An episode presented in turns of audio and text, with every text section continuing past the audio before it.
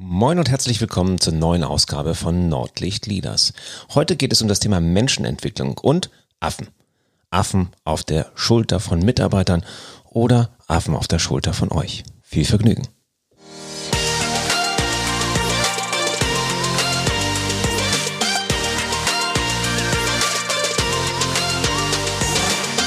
Moin und herzlich willkommen. Ich bin Thomas Katlun. Ich helfe Unternehmen dabei, zwischen Nord- und Ostsee übrigens, produktiver und effizienter zu werden. Das mache ich, indem ich ihre Führungskräfte trainiere. Denn nur gut ausgebildete Führungskräfte bringen eins hervor. Engagierte und motivierte Mitarbeiter. Heute geht's, wie in der Einleitung schon gesagt, um Affen. Aber, lieber Hörer, liebe Hörerin, das hat noch ein wenig Zeit, bis wir zu den Affen kommen. Sonst einfach vorspulen, wenn es zu langweilig wird. Aber ich verspreche, ich gebe mein Bestes.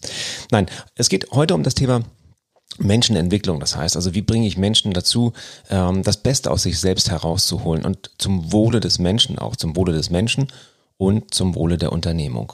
Und wir haben da im Training, wir arbeiten da mit Boris Grundl zusammen, ähm, der ähm, ja eigentlich der Führungspapst in Deutschland, Buchautor, Speaker, also er stand mit Barack Obama auf der Bühne, Bühne bei, bei, bei uns bei Gedankentanken und ähm, hat seine eigene Akademie und extrem ja, lange schon mit dem Thema Führung verhaftet.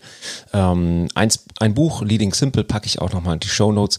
Das ist so ein bisschen, naja, das Grundwerk, Grundwerk von, von Boris Grundl und Bodo Schäfer zum Thema Führung.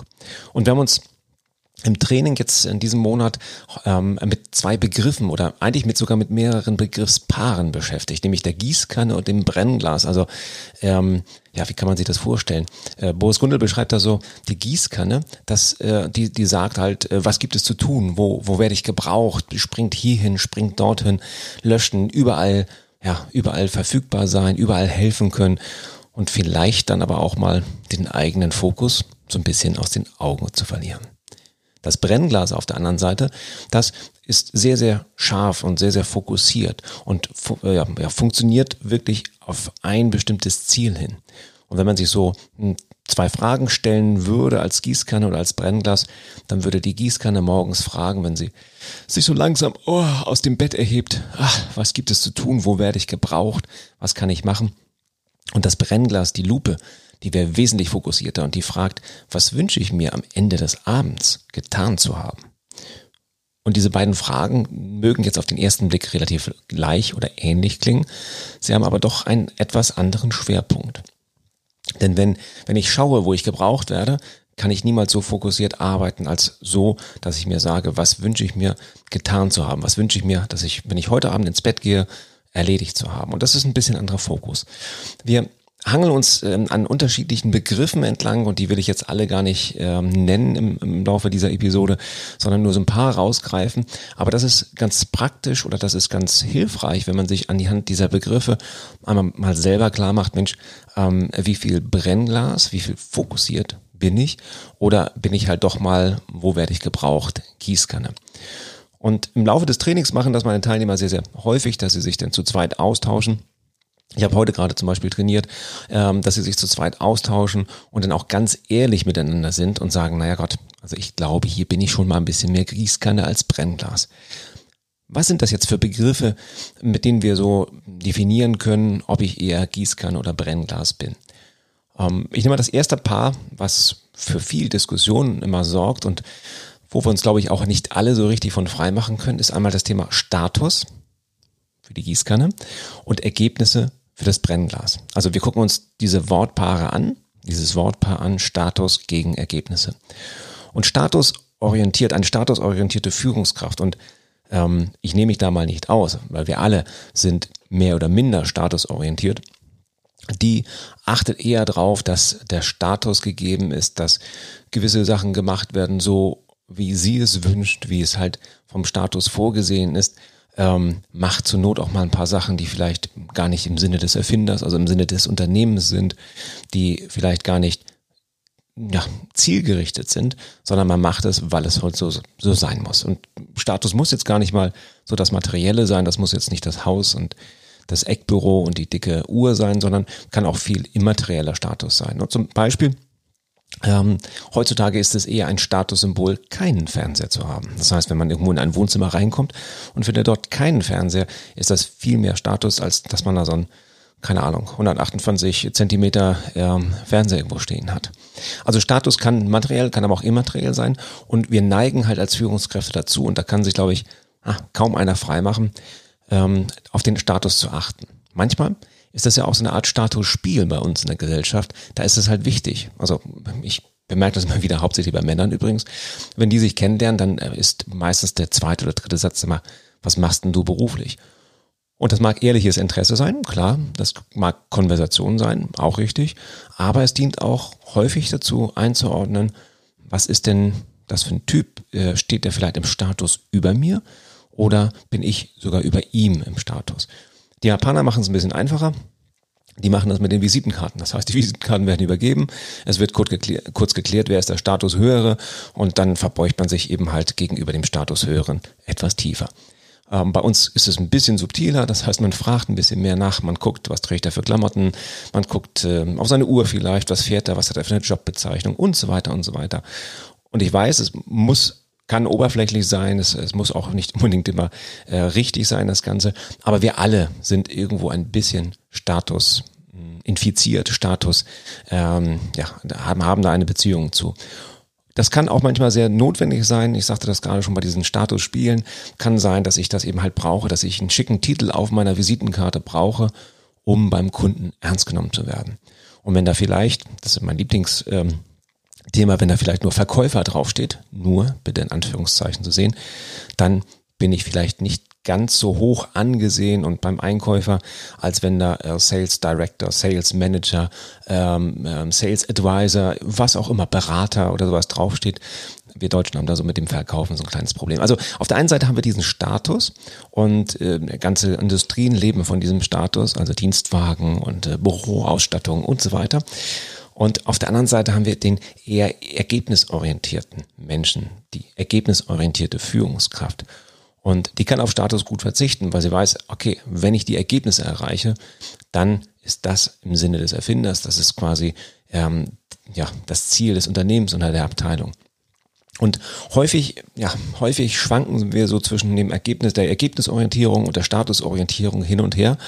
Und ähm, ja, Ehrlich gesagt macht das natürlich unsere Mitarbeiter auch nicht gerade ähm, hm, sicherer in ihrer Entscheidung, in ihrer Verantwortung, in dem, was sie tun, sondern häufig ist es so, dass statusorientierte, ich sag's mal so, statusorientierte Führungskräfte nämlich eins hervorbringen, nämlich auch meistens sehr, sehr statusorientierte Mitarbeiter.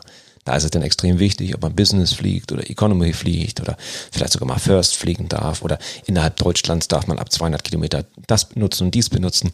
Da gibt es ja, wie gesagt, ganze Regelwerke, gerade in größeren Unternehmen, was diesen Status auch deutlich regelt. Was hat das jetzt mit der Gießkanne und dem Brennglas zu tun? Nun, mit dem Statusdenken ist so ein bisschen die Gießkanne gemeint. Ne? Ich werde gebraucht, ich bin wichtig, ähm, ohne mich läuft hier nichts. Also ja, Gießkannenführungskräfte sind dankbar, wenn sie wieder aus dem Urlaub wiederkommen und jemand auf sie zukommt und sagt, Gott sei Dank, Chef, endlich bist du wieder da, es läuft hier nichts ohne dich. Ne, das ist so ein Gefühl von, ich werde gebraucht. Und das sind so diese statusorientierten Führungskräfte. Ähm, es gibt eigentlich nicht schwarz oder weiß. Ne? Also es gibt nicht nur statusorientiert und nur ergebnisorientiert, sondern meistens ist es irgendwo was dazwischen oder es kann von Situation zu Situation auch wechseln. Und auf der anderen Seite haben wir das fokussierte Glas, das Brennglas, die Lupe, die wirklich sehr, sehr stark auf das Ergebnis guckt. Was wünsche ich mir heute Abend getan zu haben? Und leitet dann die erforderlichen Aktivitäten ein, um genau dieses Ergebnis zu erreichen. Das war so ein Wortpaar, was wir im Training auseinandernehmen mit viel Reflexion und ich könnte euch jetzt quasi ähm, auch bitten, jedes Mal euch genau zu überlegen, Mensch, bist du eher statusorientiert oder ergebnisorientiert? Aber dann würde auch diese Podcast-Episode recht lange gehen. Ich möchte mir noch eins oder einen Bereich quasi rausnehmen. Und dieser Bereich ist das Thema Harmonie oder Beliebtheit. Und naja, auch hier gibt es unterschiedliche Menschentypen. Ne? Es gibt Menschen und auch Führungskräfte, die, ähm, denen das nicht so wichtig ist. Die sagen, ich habe eine Aufgabe, ich bin ergebnisorientiert und dann kann es schon mal sein, dass der ein oder andere mich doof findet. Es gibt aber auch Führungskräfte und äh, ich schließe mich da lange Zeit in meinem aktiven Leben als Führungskraft ein, denen die Harmonie oder die, ähm, ja, auch die Beliebtheit ähm, manchmal über die Klarheit, über die ähm, Auseinandersetzung, also die, die, die Bereitschaft, sich zu reiben geht. Und ich habe da auch meine Erfahrung gemacht, äh, macht nicht immer Sinn, äh, everybody's darling zu sein. Ihr kennt das sicherlich auch, everybody's darling is everybody's step.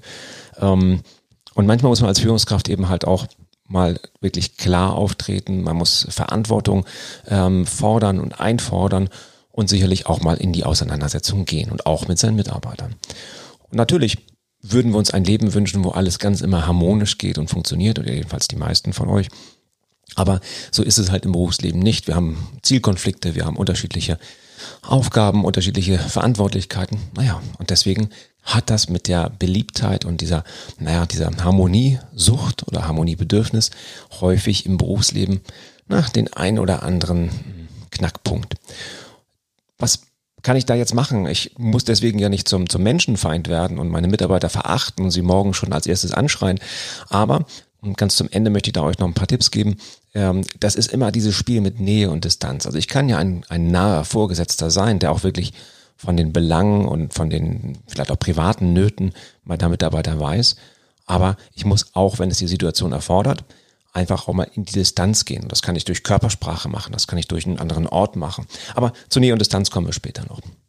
Also über diese, diese Begriffe und diese Harmoniesucht und diese, naja, diese Beliebtheit haben wir viel gesprochen oder sprechen wir viel im Training darüber, weil sie häufig genau hier auch wieder die Gießkanne Harmoniesucht, ich bin gebraucht, ich äh, möchte mit allen befreundet sein, ich weiche vielleicht auch den, den Schwierigkeiten so ein bisschen aus und auf der anderen Seite so dieses, diese Klarheit und dieses äh, Verantwortung übertragen und sicherlich auch mal etwas Tacheles reden. Also No Filter. Hashtag No Filter heißt es bei uns in der Leaders Academy. Wir haben da so ein paar Core Values entwickelt im Laufe des Jahres. Und einer davon ist Hashtag No Filter. Wir sagen uns halt ehrlich die Meinung ins Gesicht, weil wir glauben einfach, dass es sinnvoller ist, ja, wenn wir nicht immer diese, diesen berühmt, dieses berühmte Blatt vor den Mund nehmen, sondern einfach mal die Meinung sagen und sagen, sorry, das sehe ich anders, ist meiner Meinung nach der falsche Weg oder, oder, oder. Und das brauchst du als Führungskraft halt, halt natürlich auch. Ne? Das ist zwar nett, dieses Friede, Freude, Eierkuchen, aber es wird dich auf Dauer nicht weiterbringen. Nähe und Distanz. Kommen wir gleich nochmal ein bisschen drauf. Eine der schwierigeren Aufgaben ist ja häufig, wenn ich Aufgaben zu übertragen habe. Das heißt, wenn ich delegiere. Und ähm, das Delegieren von, von Aufgaben hat jeder schon mal gemacht, hat jeder vielleicht auch mal gelernt, vielleicht so aber trotzdem funktioniert das sehr, sehr häufig nicht. Und an dieser Stelle benutzen wir gerne eine etwas ältere Geschichte schon, die von äh, zwei Management-Denkern quasi entwickelt wurde zwei Autoren. Äh, ich glaube, das erste Mal 1974 in, in, im Harvard Business Review ähm, von William Onken und ähm, Donald Wars. Da verlinke ich nachher auch mal den Artikel im englischen Original für euch. Und der Titel dieses ähm, ja, dieses, äh, dieses Artikels heißt Management Time, Who's Got the Monkey? Es geht dort um die Affen. Und jetzt kommen wir so langsam zur Auflösung vom Anfang. Was hat das jetzt mit Affen zu tun? Nun, ähm, Onken und Wars ähm, haben sich vorgestellt sozusagen oder dieses Bild genommen von Aufgaben, die an einen Mitarbeiter übertragen werden und die diese Aufgaben werden in ihrer Idee quasi zu Affen, zu kleinen Äffchen, Äffchen, die ganz süß auf der Schulter sitzen können, aber die natürlich auch so ein bisschen unterhalten werden müssen, die müssen gefüttert werden und so weiter. Und wir als Führungskraft übergeben nun diesen einen Affen die Aufgabe, zum Beispiel organisiere die Weihnachtsfeier oder ähm, stell mal eine Kundenanalyse zusammen oder ruf mal die zehn wichtigsten Kunden an, ob sie zum Event kommen oder was auch immer. Diese Aufgabe übertragen wir nun einem Mitarbeiter. Denn dafür haben wir ja Mitarbeiter. Wir als Führungskraft sollten üblicherweise eher führen als operativ arbeiten. Ich weiß, klappt nicht immer und wir arbeiten gerade im Mittelstand als Führungskräfte sehr, sehr häufig operativ. Aber im Großen und Ganzen ist es eher unsere Aufgabe, am Unternehmen zu arbeiten und nicht im Unternehmen zu arbeiten. Aber das kennt ihr ja schon. Das heißt also, wir haben jetzt eine Aufgabe, die wir übertragen wollen. Diese Aufgabe, der Affe, wandert von uns zum Mitarbeiter. Und Mitarbeiter, und ich möchte jetzt keinen genauer angucken und sicherlich auch nicht du als ehemaliger Mitarbeiter oder du als aktueller Mitarbeiter, sind ganz geschickt. Die sind ganz geschickt, diesen Affen vielleicht kurz mit rauszunehmen, vielleicht sogar einen ganzen Tag mit rauszunehmen. Und dann kommen sie wieder. Sie kommen in dein Büro, haben den Affen auf der Schulter, ne, also dieses, diese Aufgabe, kommen zu dir, klimpern vielleicht mit ihren Augen und sagen dann, Chef, ich komme da nicht weiter. Hast du mal eine Idee? Oder sie sagen, Chefin, das, ich kann das einfach nicht. Also das kann keiner, ehrlich gesagt, so wie du. Und so langsam, das könnt ihr euch ganz bildlich vorstellen, so langsam wandert der Affe von der Schulter des Mitarbeiters auf eure Schulter. Und vielleicht sitzen da schon ein paar andere. Und vielleicht haben die auch gar keinen Platz mehr, sodass sie sogar schon auf eurem Schreibtisch sitzen. Und natürlich fühlt ihr euch, springt zurück zur Gießkanne, gebraucht, ne, beliebt, Harmonie, Status, fühlt ihr euch gebraucht und sagt, hm, na gut, dann gib mal her, ich zeige dir mal, wie das geht oder ach, pass mal auf, lass es einfach hier liegen, ich mache es dann, das ist kein Thema. Und das ist jetzt sicherlich etwas abgekürzt, kürzt die Geschichte jetzt gerade, aber im Großen und Ganzen ähm, sind wir da relativ häufig in der Situation als Führungskraft, dass wir die Affen, die wir übertragen haben, weil es die Aufgabe der Mitarbeiter ist, plötzlich wieder auf der Schulter oder auf dem Schreibtisch haben. Tja, und dann sitzt du abends da, guckst dich so um an deinem Schreibtisch, kannst kaum noch deine Schreibunterlage sehen, weil alles voller Affen ist, die quer durch die Gegend toben, die wollen gefüttert werden, die wollen unterhalten werden, du musst dich um sie kümmern und irgendwie kommst du dann gar nicht mehr zu dem, was du, für das du eigentlich bezahlt wirst, nämlich zu Führungsaufgaben. Und vielleicht überlegst du dir mal kurz, ich gebe dir da gerade mal ein bisschen Zeit, überlegst du dir einmal kurz, wie viele Affen hast du denn auf deinem Tisch und auf deiner Schulter sitzen? Also wie viele Affen sollten eigentlich auf den Schultern von deinen Mitarbeitern sitzen? Überleg mal kurz bitte.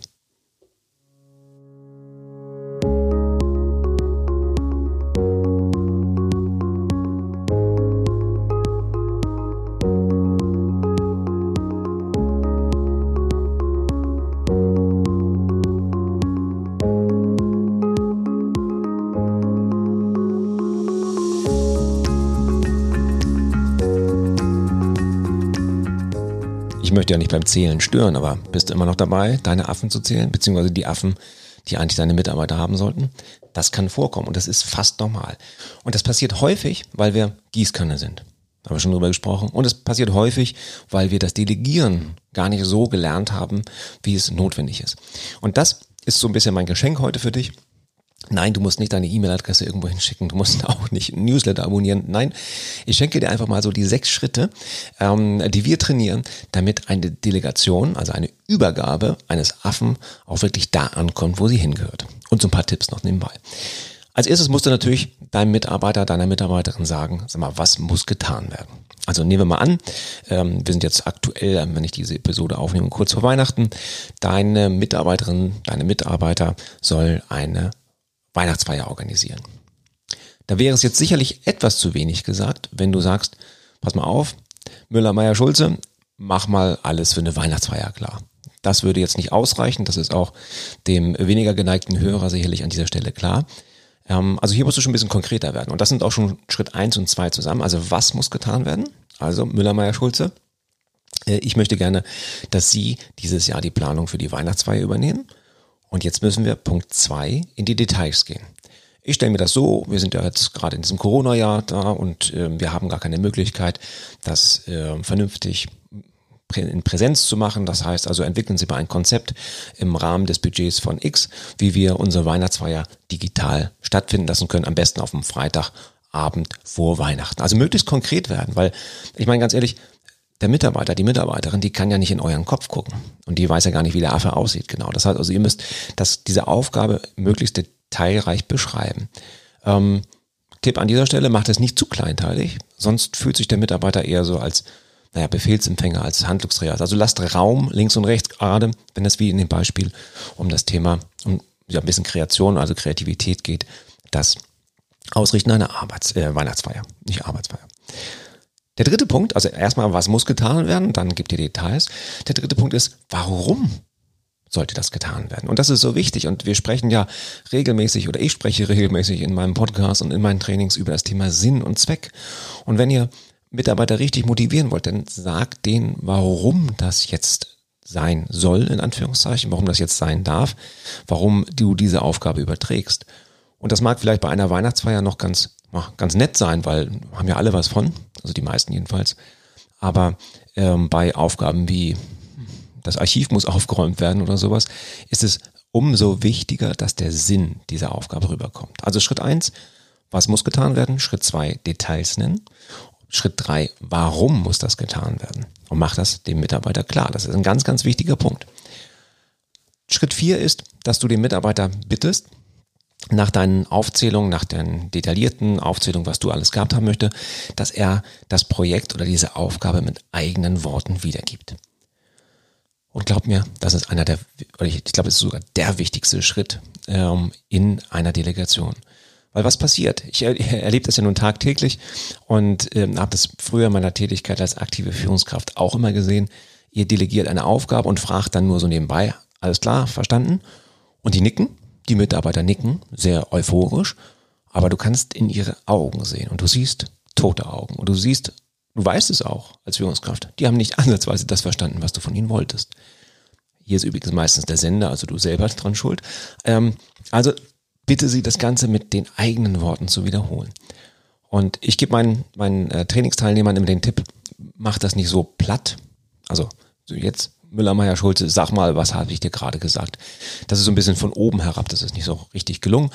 Sondern lieber Fragen stellen wie, sag mal, Müller, Meier, Schulze, was sind deine nächsten Schritte? Wie gehst du denn jetzt vor? Das würde mich mal interessieren, weil ähm, ich habe da ähm, auch schon öfter Weihnachtsfeiern gemacht wie gehst du jetzt vor? Oder was sind die nächsten Schritte? Oder ähm, ja, ne, so irgendwie zumindest die kleinen Schritte zusammenfassen. Und auf diese Weise bekommt ihr mit als Führungskraft, ob eure Mitarbeiterin, euer Mitarbeiter überhaupt verstanden hat, worum es geht. Und ihr könnt schon frühzeitig korrigieren.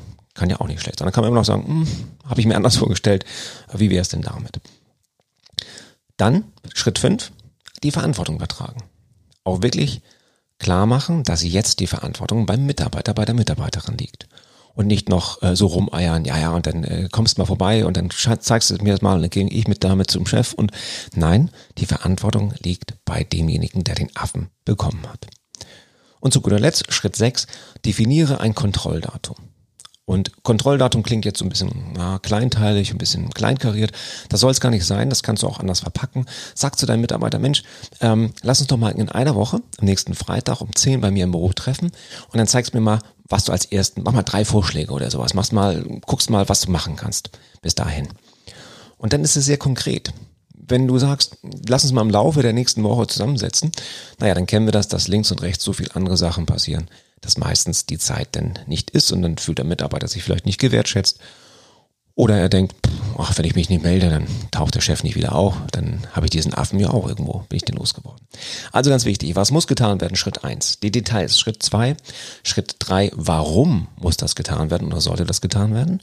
Schritt vier, lass deinen Mitarbeitern in seinen eigenen Worten sagen, was die nächsten Schritte sind. Schritt fünf, sag ihm und mach ihm das klar, mach ihm das körpersprachlich klar, mach ihm das durch deine Worte klar. Du, lieber Mitarbeiter, hast jetzt die Verantwortung. Du hast den Affen jetzt auf der Schulter. Und wir treffen uns nächste Woche wieder und gucken uns die nächsten Schritte an. Wunderbar. Mit diesen sechs Schritten hast du prinzipiell schon mal den ersten guten Weg gemacht, um dafür zu sorgen, dass der Affe auch dauerhaft beim Mitarbeiter bleibt. Trotzdem kann es immer wieder passieren, dass die Affen zu dir kommen. Und dann kommen sie auf den Schultern der Mitarbeiter, meistens durch, durch Fragestellungen flankiert wie, ähm, ich bin mir da jetzt nicht so ganz sicher und darf ich das eigentlich und magst du mal rüber gucken und ähm, guck mal hier, da müssen wir mit einer anderen Abteilung sprechen und du kennst den Abteilungsleiter doch ganz gut und ähm, hast du nicht die Kontakte zu dieser Event-Location und und ganz subtil bewegt sich dieser kleine Affe, dieser kleine niedliche Affe, langsam wieder auf euch zu, auf euren Schreibtisch oder auf eure Schulter. Und genau da setzt dieses Aufgaben-Ping-Pong oder dieses Affen-Ping-Pong ein. Ne? Also der Affe springt hin und her und jetzt müsst ihr eben halt Gegenmaßnahmen ergreifen, um dafür zu sorgen, dass der Affe nicht wieder auf eurer Schulter landet. Wie macht ihr das? Relativ simpel. Ihr haltet die Klappe. Also ihr gebt keine Lösungsvorschläge. Wenn euer Mitarbeiter zu euch kommt und sagt, Mensch, ich weiß da jetzt nicht weiter, dann sind wir Achtung, Gießkanne schnell wieder dabei zu sagen, ah, ich werde wieder gebraucht und pass mal auf, ich habe die Idee und wie wär's denn damit? Das, liebe Führungskräfte, liebe Hörerinnen, liebe Hörer, ist aber nicht eure Aufgabe. Eure Aufgabe ist, die Abteilung zu führen, nicht die Ideen für die Weihnachtsfeiern zu generieren. Also müsst ihr durch Fragen dafür sorgen, dass der Affe bei eurem Mitarbeiter, bei eurer Mitarbeiterin bleibt. Was benötigst du noch dafür? Ähm, wer kann dir dabei helfen? Wie kann ich dir dabei helfen? Vorsicht, gefährliche Einladung, dafür kann schnell wieder zu euch kommen, aber na, das kann dann in diese Ping-Pong so wieder hergehen. Und die Killerfrage überhaupt, finde ich jedenfalls in der Führung, ist, Was schlägst denn du vor? Ne, also es kommt jemand und sagt, ah, das Budget reicht nicht, äh, reicht nicht aus, dann setzt sich hin und atmet noch einmal schwer aus. In diesem Moment ist der Affe auf dem Weg zu euch. Was macht ihr in Zukunft? Guckt ihr ihn an und sagt, okay, was schlägst du vor? Und dann ist der Affe wieder bei ihm. Und das ist das Spannende. Das heißt, wenn ihr dieses Affenspiel ein paar Mal gespielt habt, irgendwann lernen die Mitarbeiter auch und wissen, Mist, ich habe wirklich die Verantwortung für diese Aufgabe, also muss ich sie auch von Anfang bis Ende machen. Dieses Affenpingpong ähm, findest du täglich mit Aufgaben, findest du mit Verantwortlichkeiten, das passiert fast immer. Ne? Also es sind ganz viele Affen im Büro immer unterwegs. Macht euch da jetzt eure eigenen Bilder draus. Und wenn es gar nicht mehr geht und der Mitarbeiter einfach nur da sitzt und sagt, ich weiß jetzt auch nicht weiter, dann könnt ihr nochmal Trick Nummer zwei oder drei, ich weiß gar nicht, wie viele Tricks das schon waren, machen, indem ihr einfach schweigt. Sowohl im Verkauf, ne, wenn ihr aktiv verkauft, kann Schweigen ganz, ganz toll sein. In Verhandlungen kann Schweigen ganz toll sein. Und auch in der Mitarbeiterführung kann Schweigen manchmal wirklich Gold wert sein. Einfach mal die Klappe halten und gucken, wie lange hält der Gegenüber das Schweigen aus. Und vielleicht ist ihm das unangenehm, euer Mitarbeiter, eure Mitarbeiterin, und sie fängt an, selber zu denken. Dann habt ihr das erreicht, was ihr wollt. Was macht ihr, wenn ihr euch gegenseitig angeschwiegen habt? Nun gut, nach zwei oder drei Stunden solltet ihr das Schweigen dann mal unterbrechen. Ähm, vielleicht auch ein bisschen eher. Und dann sagt einfach, okay, lieber Mitarbeiter, liebe Mitarbeiterin, ich sehe schon, wir finden jetzt gerade aktuell keinen Punkt. Ähm, mach dir doch mal Gedanken wir treffen uns morgen früh um neun bei mir im Büro wieder. Und so kriegst du das eben halt hin und so gibst du auch die Verantwortung weiter. Ne? Also bist du eben halt nicht diese Gießkanne, sondern du entwickelst deine Mitarbeitern zu fokussierten Brenngläsern, zu Lupen. Und das ist eben halt so ein bisschen ähm, die Herausforderung bei Affen, bei Aufgaben, bei dem Delegieren. Und das hat ganz viel mit Nähe und Distanz zu tun. Und da hatte ich ja schon eingangs ein bisschen was zu erzählt. Da reicht jetzt die Zeit nicht mehr also aus, aber ähm, eine Führungskraft, eine gute Führungskraft, die die Erlaubnis hat, von den Mitarbeitern sie zu entwickeln, also die die Menschenentwicklung darf sozusagen bei den Mitarbeitern, die spielt auch ganz, ganz viel mit Nähe und Distanz. Und das ist ein Konzept, das müssen wir uns nochmal separat angucken, weil es meines Erachtens eines der wichtigsten Führungskonzepte überhaupt ist, immer zwischen Nähe und Distanz zu agieren. Die, die, das Delegieren wie wir es gerade eben gelernt haben mit den sechs Punkten, ist übrigens eher Distanz. Das ist ganz klar angesagt. Das sind die Ergebnisse, die ich von dir erwarte. Du hast die Verantwortung. Das ist das Kontrolldatum. Hast du das verstanden? Wiederhol's nochmal. Hier ist der Sinn des Ganzen und geh los. Und genau das passiert eben halt beim Delegieren. Abschließend ähm, packe ich euch noch zwei Buchtipps in, den, in die Shownotes. Einmal das Leading Simple, hatte ich schon gesagt, von Boris Grundl und Bodo Schäfer. Ähm, Boris Grundl dort eben halt äh, ja, mit sehr simplen, aber sehr effektiven und effizienten Führungstricks und Führungsstil mit dabei. Und ähm, Wer hat den Ball? Da bin ich durch einen Kollegen, guten Kollegen drauf aufmerksam geworden. Ein sehr, sehr schönes Buch, übrigens auch als Hörbuch sehr gut zu hören, von Thomas Fritsche. Ähm, da sind die Affen halt Bälle. Ne? Aber im Großen und Ganzen geht es um die gleiche Geschichte, wie du als Führungskraft eben halt lernst, dass die Affen oder die Bälle, die du jemandem zugepasst hast oder die du ihm übergeben hast, nicht anschließend wieder bei dir auf deinem Schreibtisch oder auf deiner Schulter landen. Ja, abschließend bleibt zu sagen, falls du das jetzt an deinem Arbeitsplatz hörst oder falls du gleich an deinem Arbeitsplatz bist, guck dir mal deinen Schreibtisch genauer an. Wie viele Affen stehen da so rum? Wie viele Affen liegen da so rum? Vielleicht sind sogar Affen bei dir auf der Schulter. Zähl dir einfach mal durch und dann überleg dir mal, Mensch, wie viel Zeit hättest du jetzt für Führungsaufgaben, für richtig gute Führung, wenn du all die Affen dort gelassen hättest, wo sie hingehören. Ich wünsche euch viel Spaß in der nächsten Zeit. Wenn diese Folge euch gefallen hat, äh, gefallen hat und wenn da ein paar Tipps drin waren, die ihr nutzen könnt, freue ich mich über Bewertungen oder Kommentare. Und natürlich auch, wenn ihr dem einen oder anderen etwas Gutes tun wollt, der so ein paar Affen zu viel auf der Schulter oder auf dem Schreibtisch hat, dann sagt einfach äh, Bescheid und empfehlt diese Folge. Ich wünsche euch eine schöne, gute neue Zeit, neue Zeit, Weihnachtszeit wollte ich sagen, zumindest äh, sagen das im Moment alle. Wenn ihr diesen Podcast im Sommer hört, passt das nicht so richtig, aber Weihnachten kommt ja immer wieder. Alles Gute, bis dann.